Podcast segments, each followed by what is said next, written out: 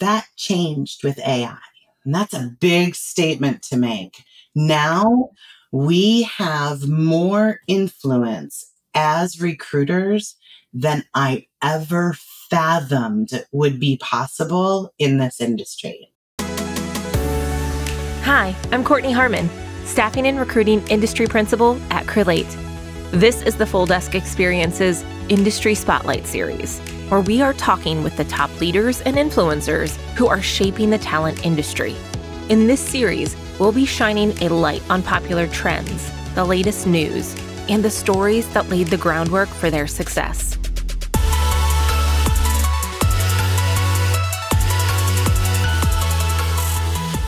I am thrilled to have Tricia Tamkin joining us today for the Full Desk Experience podcast for our industry spotlight. Tricia has over 30 years of recruiting experience, starting back in 1993 when she began her career placing technology professionals. Since then, Tricia founded her own Wolf Technologies, focused on senior level tech recruiting, later pivoted, and she's now the co founder and still currently working with Moore eSSentials. It's really a program that has trained thousands of recruiters in our industry, including advanced sourcing techniques and so much more. She offers invaluable coaching and consulting services for recruiting firms looking to grow their business. And she's been doing that, I think, correct me if I'm wrong, Tricia, nearly 15 years with More Associates. Just about, just about. I love that. With decades in the industry, Tricia has rare insights into evolution of recruiting, what it takes to build a successful firm. We're going to talk about strategies and solutions, pitfalls for recruiters and talent acquisition leaders across the board. So, encourage and welcome Tricia to our show today. Tricia, thank you so much for joining us today. Oh, you're so welcome. And thank you for the lovely introduction. I am delighted to be here talking to you. I love it. So, we talked that you have excessive experience in our industry. Tell me how you got started and really how that's evolved into what you're doing now and your passions that may have driven you here. Yeah. So I think that I fall into a category with most other recruiters. Like, I had no idea what recruiting was, I didn't set out to become a recruiter. I had gone to college for only two years. I knew that I wanted high ticket commission sales job, but I had no idea what I wanted to do. So I left school after two years and I answered an ad in an actual newspaper. The internet didn't exist then. I'm kind of old. I answered an ad in the newspaper and I drove like 45 miles from my house in Chicago for this interview and it was at a tech search firm, perm agency. And they had about 15 or 16 recruiters. So it was a good size, all contingent. And I went in and interviewed for the job.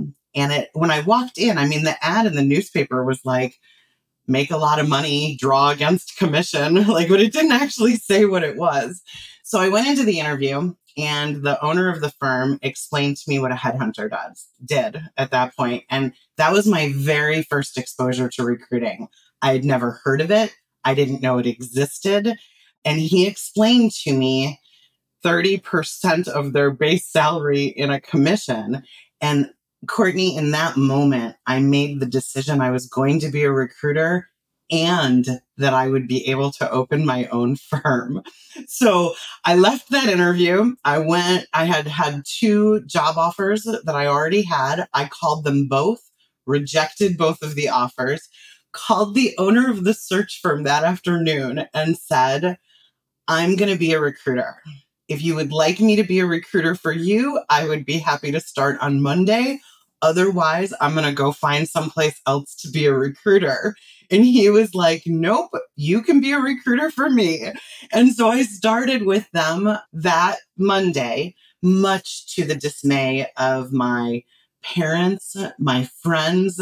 They all thought it sounded like a scam, right? Like it was some kind of pyramid type thing. No one knew what it was. And uh, in my first year, I outproduced everybody in the firm. I was incredibly fortunate to fall into a career that I don't know, I'm probably a little biased, but I think that as a person, I was made to do this. And I knew it in that moment. I worked in agency for two years. Then I worked internally uh, for a billion dollar tech consulting company. And I left that consulting company in 1997. I was 23 years old and I opened my first search firm. I love that. Look at that story. And so, how long did you run your search firm for? It's still in existence, but really only by name right now. Our coaching and training and speaking overtook my desk just shy of five years ago.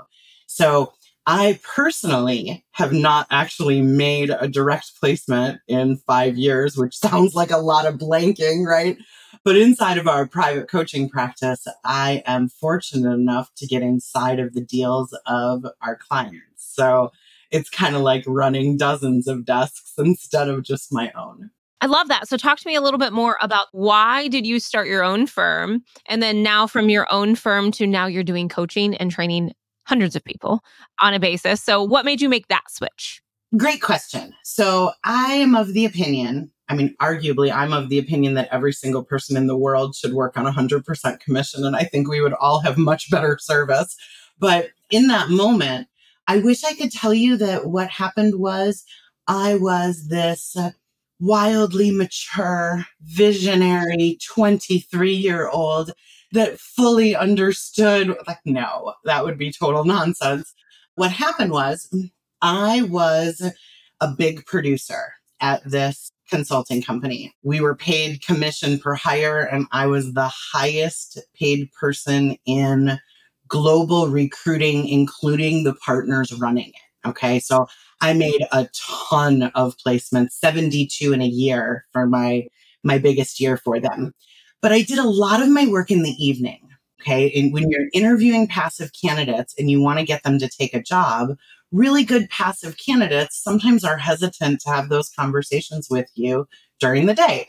So what I would do is I would do interviews at six, seven, eight o'clock at night, Monday, Tuesday, Wednesday, Thursday. Okay. Well, I'm not going to go to work then all day from eight to five when I'm working hours every evening. So I didn't like, I, I just didn't. I outproduced everybody by a factor of three.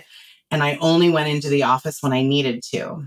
And as you might suspect, that didn't necessarily go over well with leadership and the team that I worked on. Like, how come Tricia doesn't have to come to work and all of us have to come to work? I think that vision probably should have changed. How is Tricia making so much money and being the top producer and she's not coming? I want that pill. Right? You would think that. I'll, tell you, Courtney, no silver bullet. I busted my ass. I just did it in the evenings instead of during the day to accommodate my candidates. Right. So going into this was the end of 1996. I had 17 January starts, and the next closest person to me had four. Okay. And my boss pulled me aside and told me that unfortunately they were going to have to put me on a performance improvement plan because I couldn't, I wasn't showing up at work enough. And I was like, wow, I mean, like my numbers, my production, like that doesn't matter. No, what matters is that you are in the office, right? So they set my core hours at 10 a.m. to 2 p.m., which tells you how little I was in the office. That was mandatory for me. And in the course of that month, what I did, thank goodness for that manager. Like that woman changed my life. I was so irritated that my production was less important than my presence. And so I spent that month getting everything ready behind the scenes to start my own firm. And when I had the meeting where they took me off of the performance plan, which never happens, right? Like if you get put on a performance plan, likely you're fired. Um, but they didn't fire me. They took me off of it. Nobody was upset that I only made two placements that month. No one was upset about that. I was upset about that. None of the leadership was. So when they took me off the performance plan, I handed them my resignation and they were not pleased about it. But I think a lot of times when you work for someone else, whether it's internally or inside of an agency, there almost has to be a catalyst in order to cause you to take that massive leap of faith where all of the accountability is yours. You're the only one in charge. It can't be anyone else's fault, only yours. And so for me, the catalyst was being almost fired. That's what caused me to go out on my own. But what a blessing in disguise, lo and behold, and what yeah. it is giving you. So amazing. Hindsight is wonderful to look back at that to say that was the changing moment for me. Yeah, it was. And I'll I'll tell you interestingly, for any of your listeners that have gone out on their own or are considering going out on their own, first and foremost, yes, do it. Take the leap. There is so much success on the other side of fear, right? Even at that point, being a significant producer, I did every single thing to get that company ready to launch. I had 500 hiring managers alphabetized my company and had my website and had all my operations, had everything ready to go.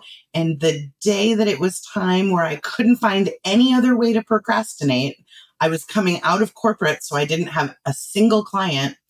I sat at my desk for almost two hours, not reading things, not like we didn't have internet access then. I wasn't like on Facebook. I wasn't like screwing around on my phone. I sat silently at my desk trying to self-talk my my courage to be able to pick up the phone and make my first business development calls. It's not easy, but every bit of it is worth it. I love that. I love that. That's an amazing story. Well, thank you for sharing that with us. I love I love the insights that you bring.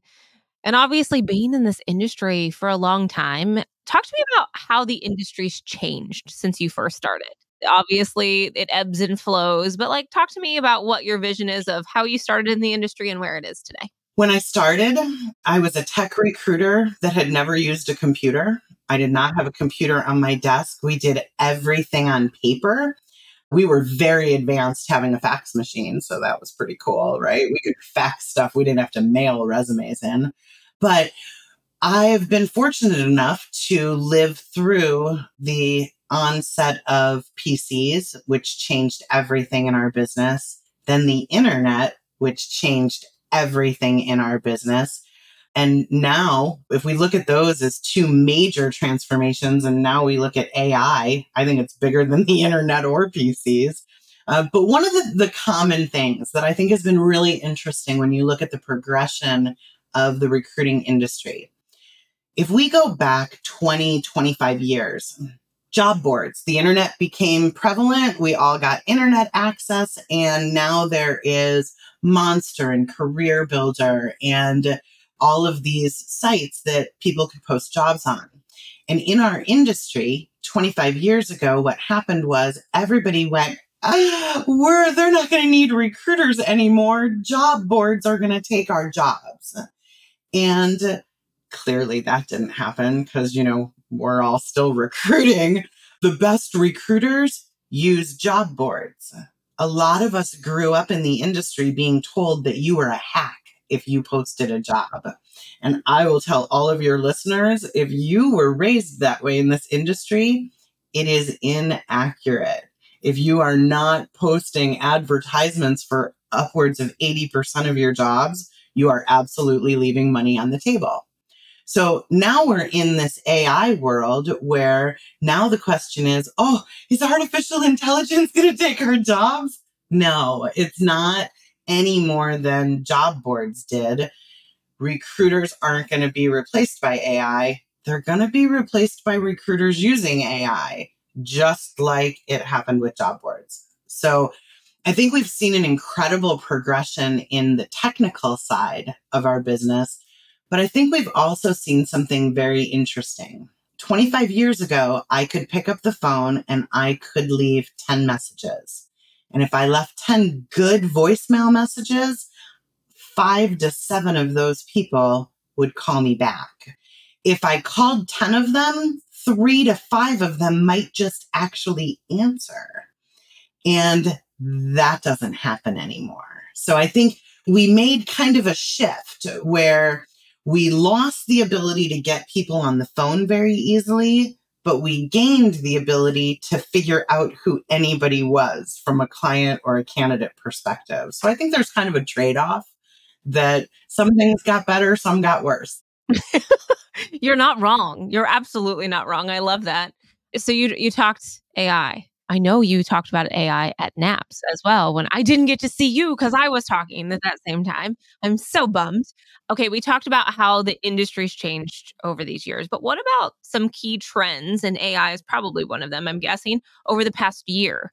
Anything, I mean, maybe even specific to AI, anything that you've seen from January of this year to today on where we are on trends and where this industry may be going?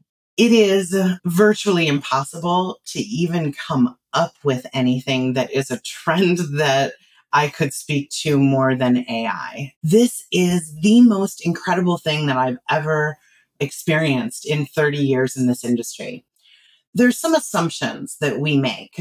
First and foremost, nothing I ever say to a hiring manager is going to make them extend an offer to a candidate that they don't want to hire. Nothing I say to a candidate is going to make them take a job they don't want. These are assumptions that I hold as true. And I'd like to think that the majority of the people in our industry hold as true. But I keep hearing people talk about candidate control and client control. And you don't have any control over other people. This is their livelihood. This is their business. And nothing we say is going to make them take the action that we want in order to earn a commission. So, from my perspective, for the last 29 years, I have always focused on the upfront activity that I could control. I can control how many people I talk to. I can control how many jobs I present to people. I can control how many candidates I submit for sendouts. I can control those things. I can't control anything else, right? It's up to them. That changed with AI. And that's a big statement to make. Now we have more influence as recruiters than I ever fathomed would be possible in this industry. Let me give you an example. ChatGPT is incredibly knowledgeable when it comes to personality profiles. So I can say to ChatGPT, describe for me all of the major personality profile tests it'll give me, yeah, I don't know, six to 12 of them. But the key is it knows everything about each of the personality profiles in every different type of personality profiler. Okay. So it just naturally knows if I say Courtney is a high D, high C on a DISC assessment, and I'm an ENTJ on a Myers Briggs, how are we going to communicate? What can I say to Courtney that is going to increase my rapport, increase my credibility, and make it more likely that she talks to me? Right. So that's on the front end for engagement. But I want you to imagine what happens when I can either ask my candidate and my client Courtney, have you ever taken a personality profile? Like, what are you? Like, that's a, a reasonable question to ask. It's not too intrusive. And now, if I go into the AI, I can say, I give it a formula. Here is the job. Here's the personality of my hiring manager. Here's the resume of my candidate. Here's the personality of my candidate. Now, analyze all of this data predict the questions my hiring manager is going to ask based on the job and their inclinations for their innate characteristics. Now, factor only the truth from what you can gather in this resume and my notes and knowing the candidate's personality, how should they answer the questions? That's a candidate prep. That's a prep like nothing we have ever been capable of doing. In the past, what would happen is you would have your first candidate interview and you would be like, okay, so Courtney, what did they say exactly when you first got there? And how long did you have to wait? And what did the waiting room look like? And what did the hiring manager look like? And did you write down all the questions they asked? Because how else are you going to be able to prep the next candidate? Right. we don't have to do any of that anymore. Now we can use the AI to support us in candidate prep, in negotiations, in closing, I mean, heck, every recruiter out there should have an add on service that is let me do an assessment of your team against my candidate and give you onboarding recommendations. Like, I can just plug a formula into the AI and give it the information, and it'll just spit all of that straight back out to me. Now, when I give it to my client, I'm a superstar.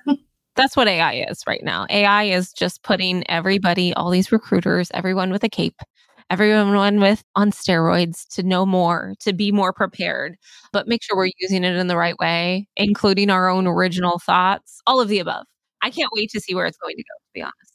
Well, it was very interesting. Just last week was the first Open AI developer conference. It was actually uh, the day after both of us spoke at NAPS. And it was the first one. And one of the things that we had have been telling people, we've been teaching uh, AI for recruiters since February. And one of the things that we've been telling everybody is don't go sign up and pay for all these little apps that are just wrappers on top of GPT. It's kind of like sourcing. Like you don't need to pay for LinkedIn Recruiter. Learn how to talk to Google and see everybody on LinkedIn. Same thing goes for AI. Don't pay for all of these little platforms. Learn how to communicate with the artificial intelligence and it'll do better for you.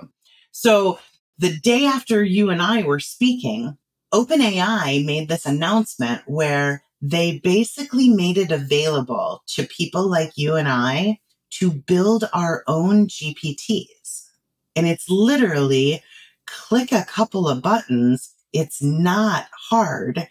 What they basically did was take 9,000 companies that were formed in the last eight months and done. There's no need for them because now anybody can do what all of those companies were doing. So I think one of the things that's really important is the speed that this tech is moving.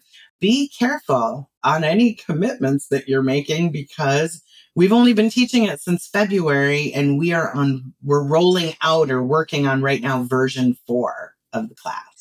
And it is, it's moving at lightning speed. So can't wait to see where that goes. I'm going to switch us. We could probably talk about AI for the entire time. Talk to me about, I mean, you see the good, the bad, and the ugly.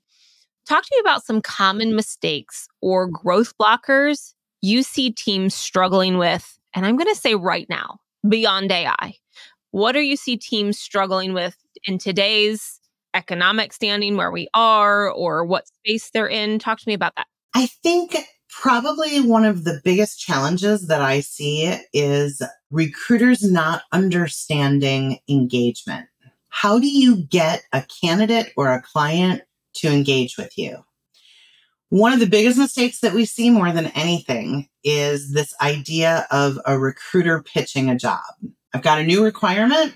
I love this requirement. I love this company. I go out, I do my sourcing, and then what I'm going to do is Courtney, I'm going to interrupt your day. You don't know me and we've never had a conversation. And I'm going to get you on the phone and I'm going to tell you about the most fantastic, amazing, incredible, life changing opportunity for you professionally. And I know that you don't know me, but let me tell you about this incredible job what your role will be, what the upward mobility is. Let me have you please, please, Courtney, could you pick up your entire life, change where you spend the majority of your time, go to work for my client so that I could make a big check, please? Like, I know we've never talked before. I hope that's not too big of an ask. Recruiters just do not think about what it feels like on the other end of that call Okay. So if you think about the very most stressful things that any human being experiences in their life, it's things like getting married or divorced, having a child, death of a loved one, changing jobs, changing where you live. So, of the top five most stressful things that ever happen in a person's life, often we're influencing two of them. You may influence a third with a divorce if it goes the wrong way, but you absolutely could, right? So, if we take it like a marriage, like you brought up divorce, right? Let you've heard I'm sure a lot of people equate recruiting to dating. And there's a lot of similarities to it. The recruiters that go out and try to pitch that job, this is what it sounds like if you were dating, right? If I walk into a bar and I see Jason sitting at the bar and he is exactly the kind of man that I want to marry, he looks perfect or maybe he looks like my perfect candidate. Either way, it doesn't matter. He's sitting there on his own, has not raised his hand for a wife or a job. So I walk up to him, and this is what we do as recruiters. Hi, my name is Tricia, and you and I, we don't know each other, but I would love to take a few minutes and explain to you what would make me an extraordinary wife right? okay. No, the only thing creepier than me saying that to a complete and total stranger is if he looks at me and says, oh, I was looking for a wife. That is amazing. Let's have a conversation. What colors were you thinking? How many kids? Like the concept of it is ludicrous, but that's what we do when we pitch a job. And then when it doesn't go well, we go like this. Oh, oh, sorry. I didn't realize that you had a ring on or you were happy in your job. Do you know somebody else that might want to marry me? What?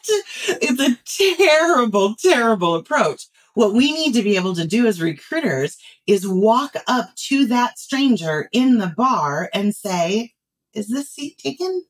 Can I sit for a moment? Because if what you do is vomit a job change all over a stranger, they're going to just ignore you. They're going to hang up on you. They're not going to be interested in changing their entire life because of one call from a stranger. So I think that in my world is one of the biggest mistakes I ever see recruiters make. And I'm going to guess, I'm going to go out on a limb here from what I've seen. That goes with clients as well.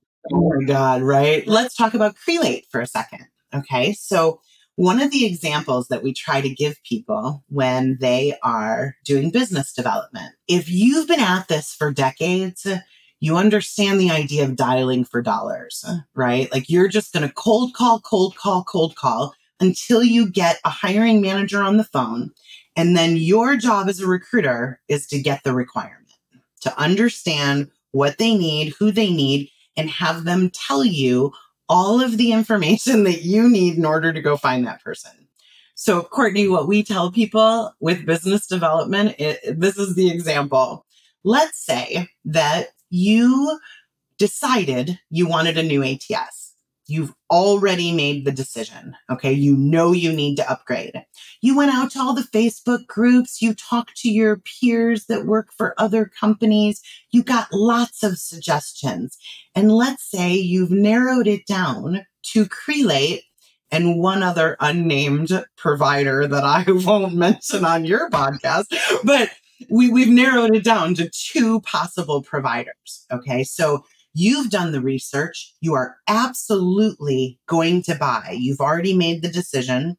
You've narrowed it down to two potential companies. Now, let's say that Courtney from Crelate calls you right now. You're not expecting her call. It wasn't scheduled. You answer the phone. Do you have time to do an hour demo on the Crelate platform right now? 100% of people say no. Of recruiters, no, I'm way too busy. Like I have a full calendar, I have calls I have to do. Like there's no way I could take that demo. Then why in God's name do you think that a hiring manager is going to take a random call from you and spend an hour with you telling you what they need? Like that, Courtney, is a shift in our industry that some of our old timers haven't realized yet. I love that. I love understanding, and we talk about value, but you have to earn a seat. It's different anymore. I can look at my phone. Well, if you're not in this bad boy, I ain't picking you up. I don't know who you are.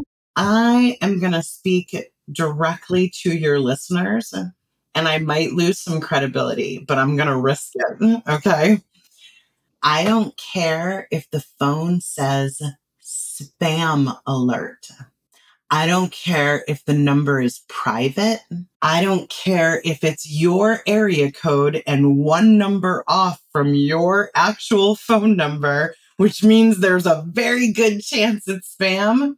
No matter what, if you are a recruiter and you cold call, you answer your phone every single time it rings.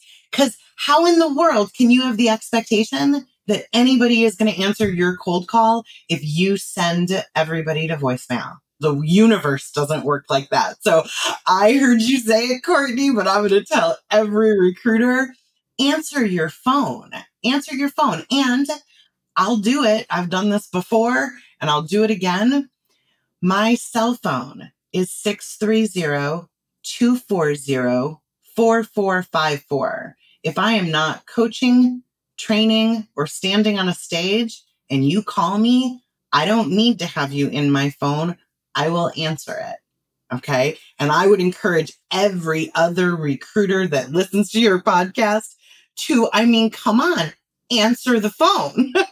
right. Absolutely. If that's your expectation, you absolutely should. Right. I love it. I don't mean to out. You're not a recruiter. No, it's, perfect, it's perfectly fine. But that's how people think. That's how people that you're calling that are your candidates and your clients, that's how they think. If you're not in their phone, they're not answering. Recruiters are a different story. My as well. My cell phone number is on my LinkedIn profile. Anybody has access to it at any point in time. So I love that. I think that's a great perspective. I'm going to shift. We you said something and you talked about calling and you talked about engagement and it made me think about something. Talk to me about maybe those effective strategies and maybe mm-hmm.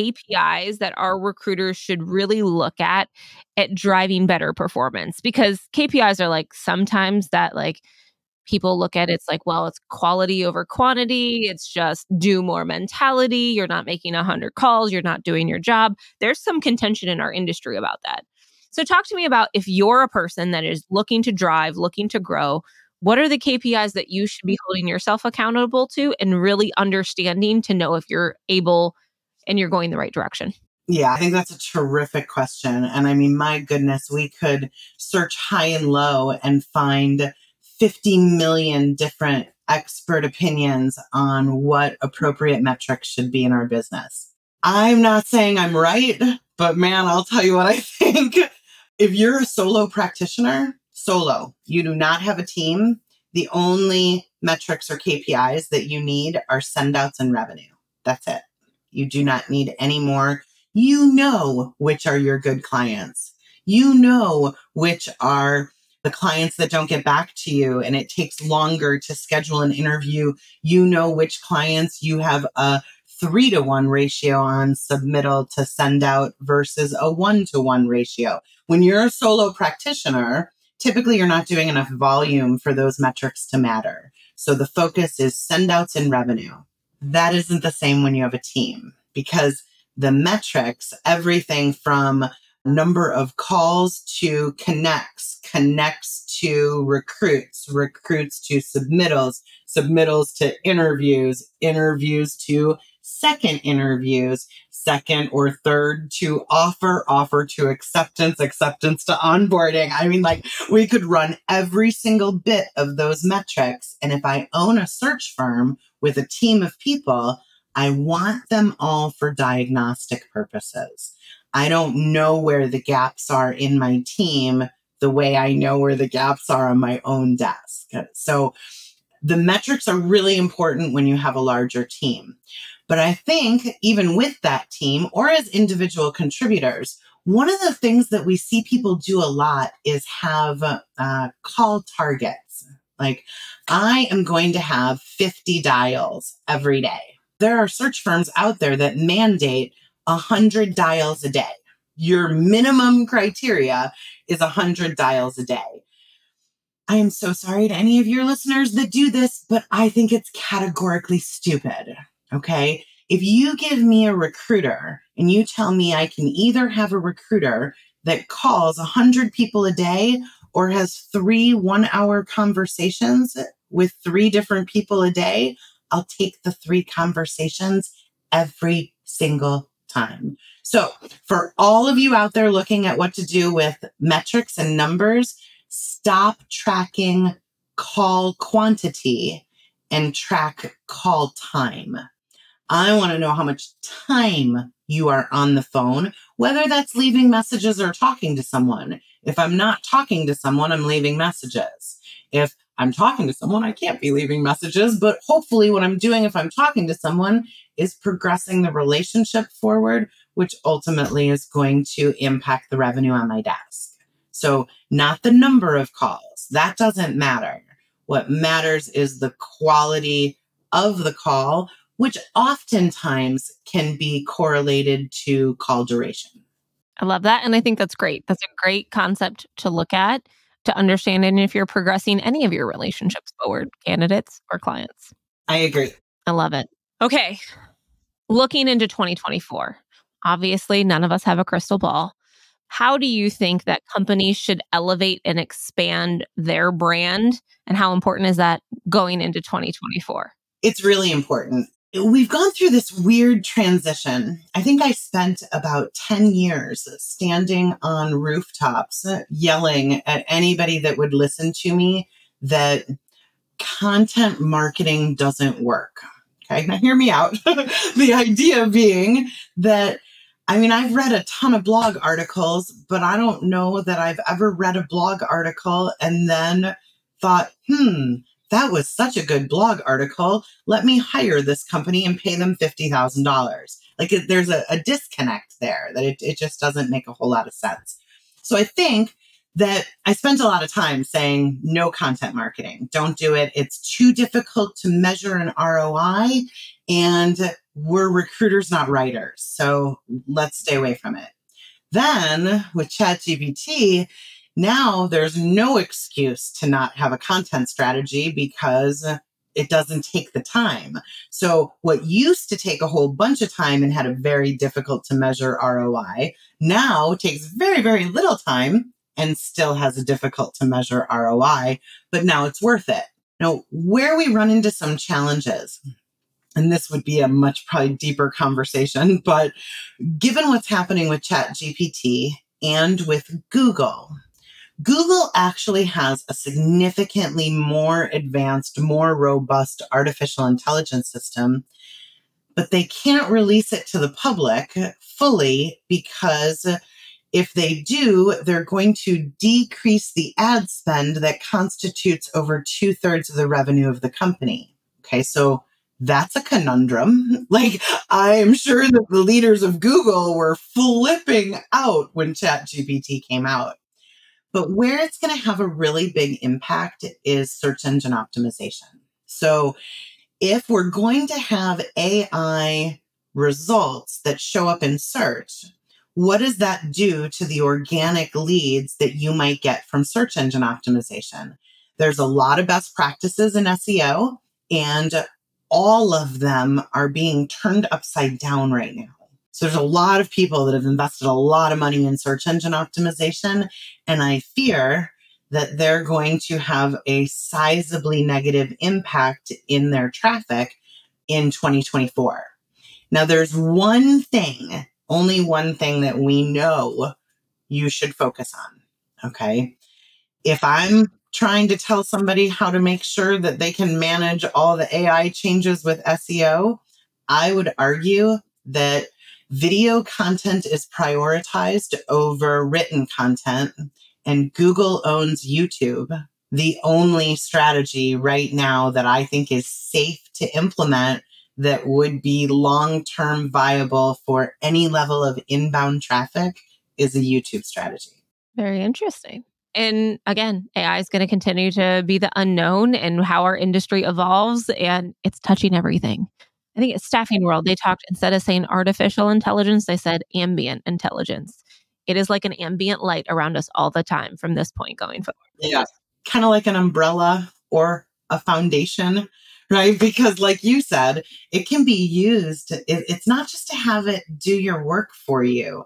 Like, I can't tell you the number of times I go to it just for creative inspiration.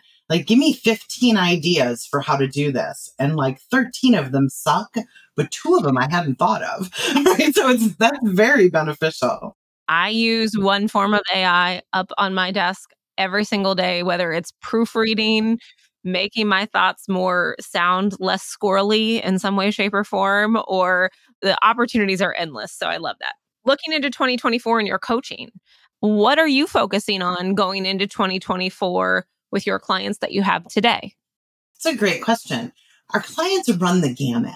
There's a lot of coaches and trainers in our industry, and what they do is they have core programs, and we have core programs core four recruiting, business development, sourcing, AI. Like, so that makes sense. But I think that there are a lot of trainers out there that here's what we're pushing in 2024. Here's what you need next year. I have got people in my practice that range from I have five minutes of recruiting experience and I'm launching a firm to I am a 10 year pinnacle society million, million five individual biller. In our practice, we don't ever do that. Like it's very bespoke to each person. And the guidance and direction that the rookie needs is so vastly different than what my million dollar billers need.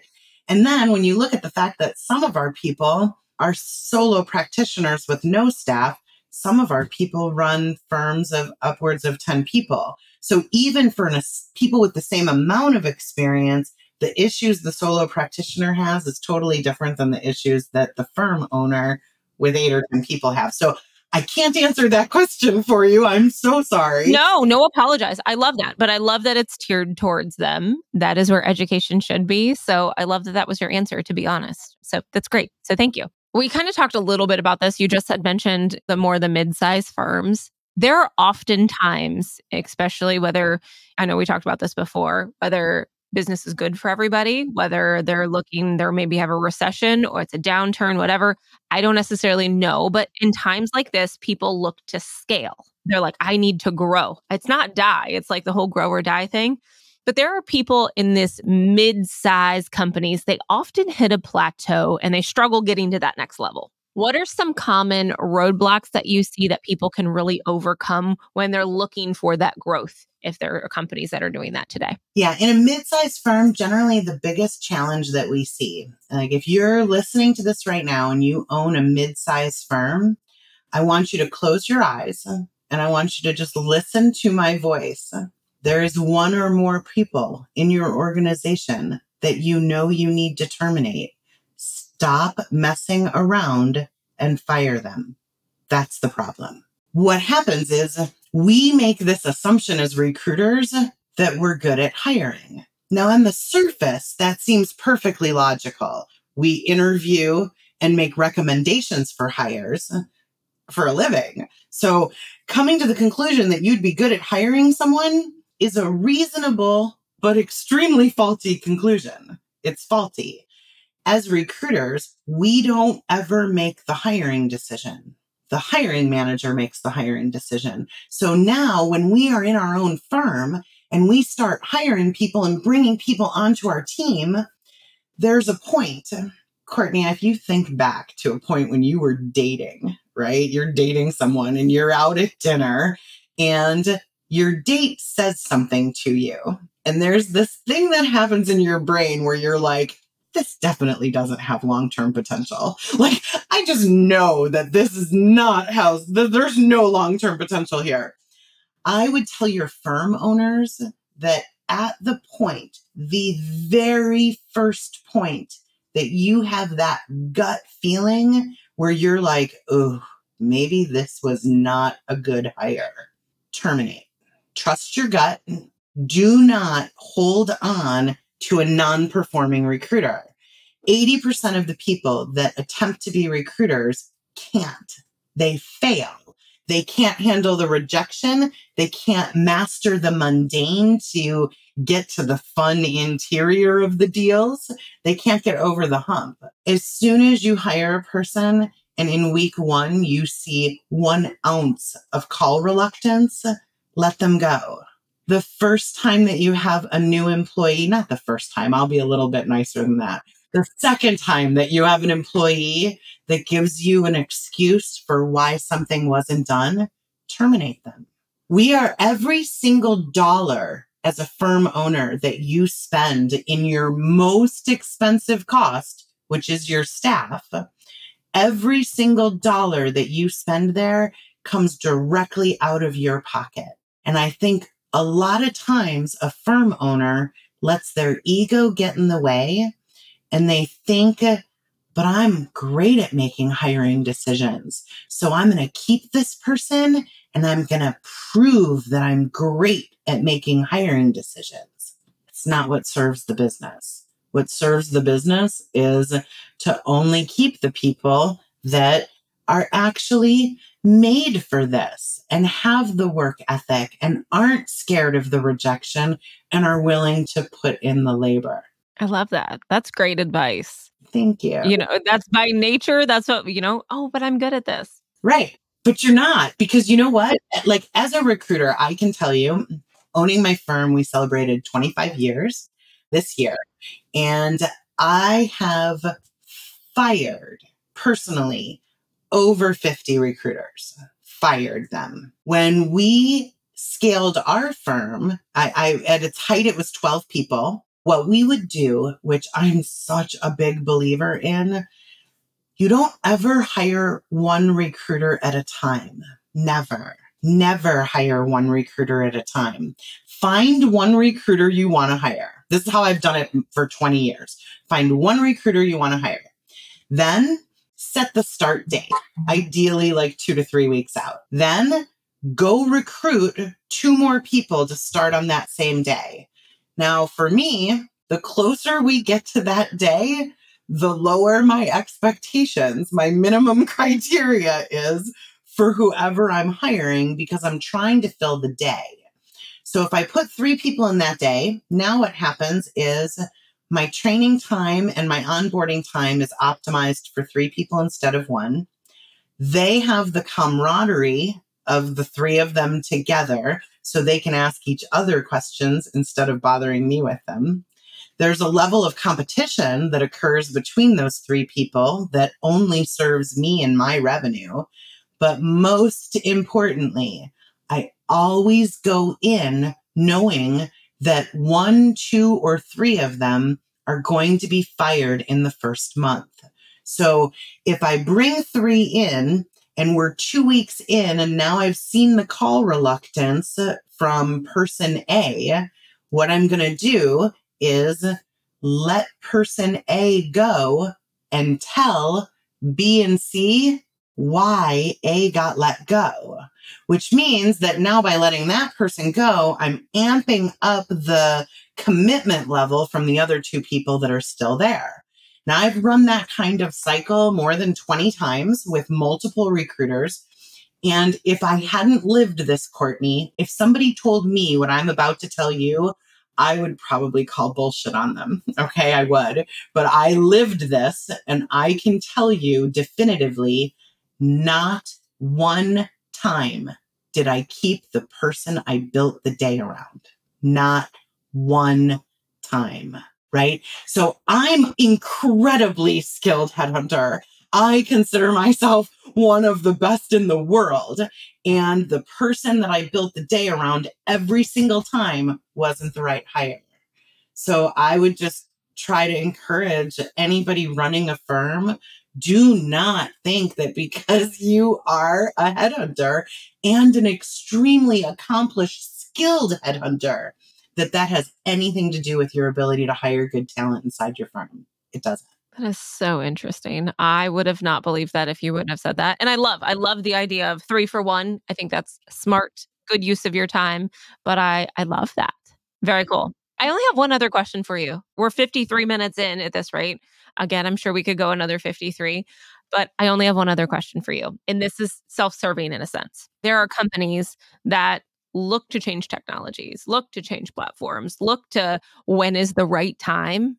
I guess I'm going to ask you that. When is the right time for companies to invest in technologies to support their growth, whether it's a new mm. platform or a new AI or what does it look like? But when is the right time? And I look at Crelate, everyone says, I don't have time, I don't have time. But when is the right time? The right time is always before you need it, right? Like if we wait until it's kind of like hiring.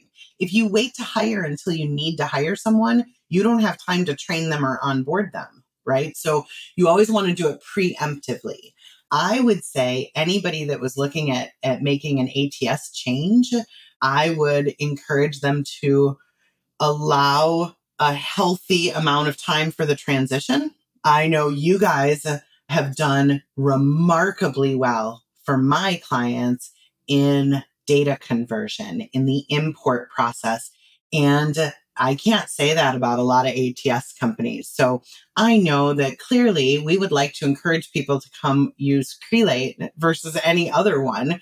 But if you're choosing something other than Crelate, man, you better give it a lot of lead time on the transfer of data because most ATS companies aren't very good at that. You guys are. Like we had one client that I'm not going to bash one of your competitors, but it was a competitor of yours. And I did this type of a podcast with them. And after they messed up the data conversion so horrifically for one of my private clients, I made them take the podcast down. Like, I don't want my name associated to it after they messed it up. No pressure, no pressure. Make sure you take care of my people. No, but, but it matters. Like, it's a big joke in the industry. Anybody that has has trained with Jason and I in the past is probably shocked that I'm doing an interview for an ATS with an ATS company because we do these Rack Friday events and we've been doing them for almost a decade where we show up for hours. It's free for the whole industry and it's basically a random act of kindness. Ask us whatever you want and we'll answer it for you. We spent seven years with on the screen, it said, ask us anything except what ATS to use because they all suck. Like that's what we that's what we told people. Don't ask us for an ATS recommendation. I'm not giving you one. Now, now I do tell people if you're going to look at an ATS, I can comfortably say Crelate there is one other, but I'm not going to mention it, right? But there's, I think there's only two in our industry right now that actually serve recruiters. I love that. And you're right. It does, this process takes a while. There are times, you know, we want that magic wand to say, well, we need it tomorrow. Our our systems get shut off on Monday. It's like, a what? But do your due diligence. Take your time. Make sure it's right fit for you. It's it's no different than dating. You're right. And in this industry too, be self-serving, make sure it fits your needs, but take the time because if you don't, you're going to rush into a decision and spinning cycles of spending cycles at this point. Isn't that the truth? I'd love to give your listeners one more little piece of advice when it comes to software Absolutely. And by the way, if you send me that link for your Fridays, I will mm-hmm. include it in the show notes for our listeners as well. Our next one is January 26th. And so I'll, I'll absolutely send that to you. What I wanted to just comment on was email deliverability and the importance if you're using an ATS or any kind of an email client to please make sure that you have your email configured appropriately and that you use ideally for bulk email. Like if my my website is mooreessentials.com, but if I send email from a system out, it comes from Tricia at mooreessentials.co. Because if you burn your email address by sending too many emails or not having it configured correctly, you're not going to be able to email your clients and candidates out of Outlook or Gmail. So I just want to put a word of caution out. The number of people that I've seen that start a new system, don't use a new email address. Don't ramp that email up.